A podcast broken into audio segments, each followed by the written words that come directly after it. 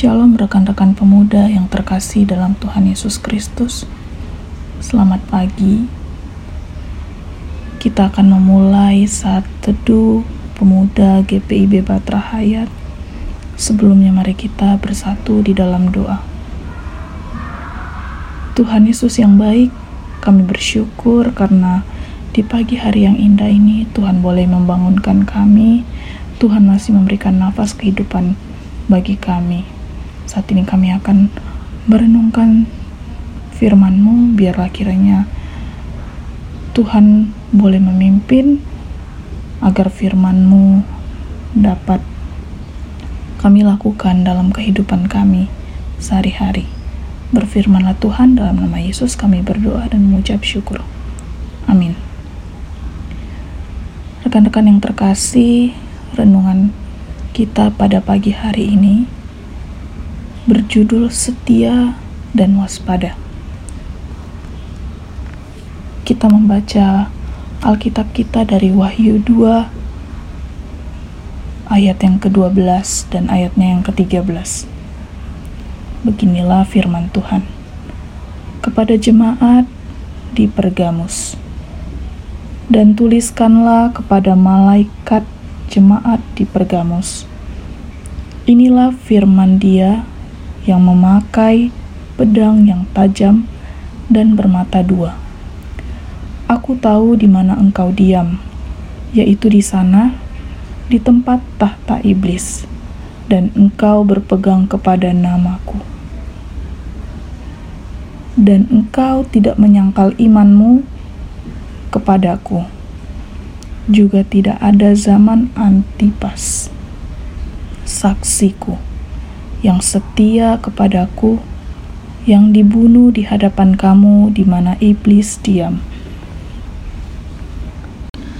Salah satu pasukan elit Indonesia adalah pasukan pengamanan presiden atau Pas Pampres.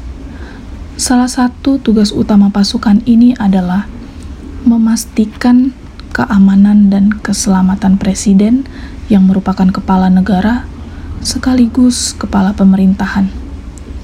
Moto yang diusung pasukan adalah setia dan waspada. Artinya, loyalitas pada negara adalah hal mutlak untuk dimiliki. Hal penting lainnya adalah kewaspadaan. Mereka tidak boleh lengah sedikit pun dalam menjalankan tugas agar presiden tetap dalam keadaan aman. Di Pergamus terdapat kuil-kuil penyembahan untuk Asklepios, dewa penyembuh. Ada kuil untuk Kaisar Agustus dan Dewi Roma. Juga ada mesbah super besar untuk dewa Zeus. Betapa maraknya penyembahan berhala sehingga sebutan yang diberikan adalah tahta iblis. Hal ini menunjukkan betapa besarnya godaan dan tekanan yang dialami oleh jemaat Pergamos.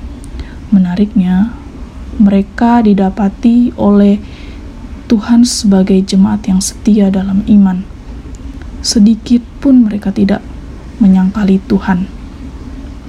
Bahkan pada saat seorang martir bernama Antipas dibunuh, mereka tetap bergeming namun dalam ayat selanjutnya, jemaat Pergamus dipandang tidak waspada karena membiarkan penyebaran ajaran Nik Nikolaus yang beraliran gnostis libertinistis yang mengajarkan jikalau jiwa seorang bergabung erat dengan Allah, maka ia boleh saja melakukan dosa dengan tubuhnya.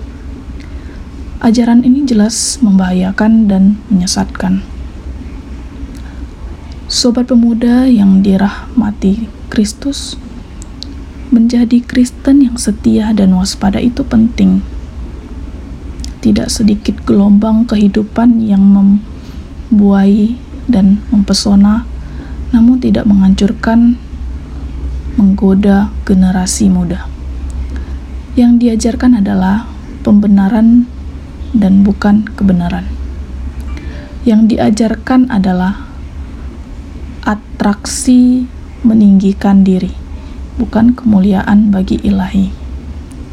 Agar dapat menjadi setia dan waspada, mari bekali diri senantiasa dengan kebenaran firman Tuhan dan membangun relasi mendalam dengannya melalui doa, puji-pujian, dan ungkapan syukur. Mari kita bersatu dalam doa. Ya Tuhan, tuntunlah kami dengan firman-Mu agar kami selalu menjadi anak-anak-Mu yang setia dan waspada dalam menjaga dan memelihara iman kami. Amin.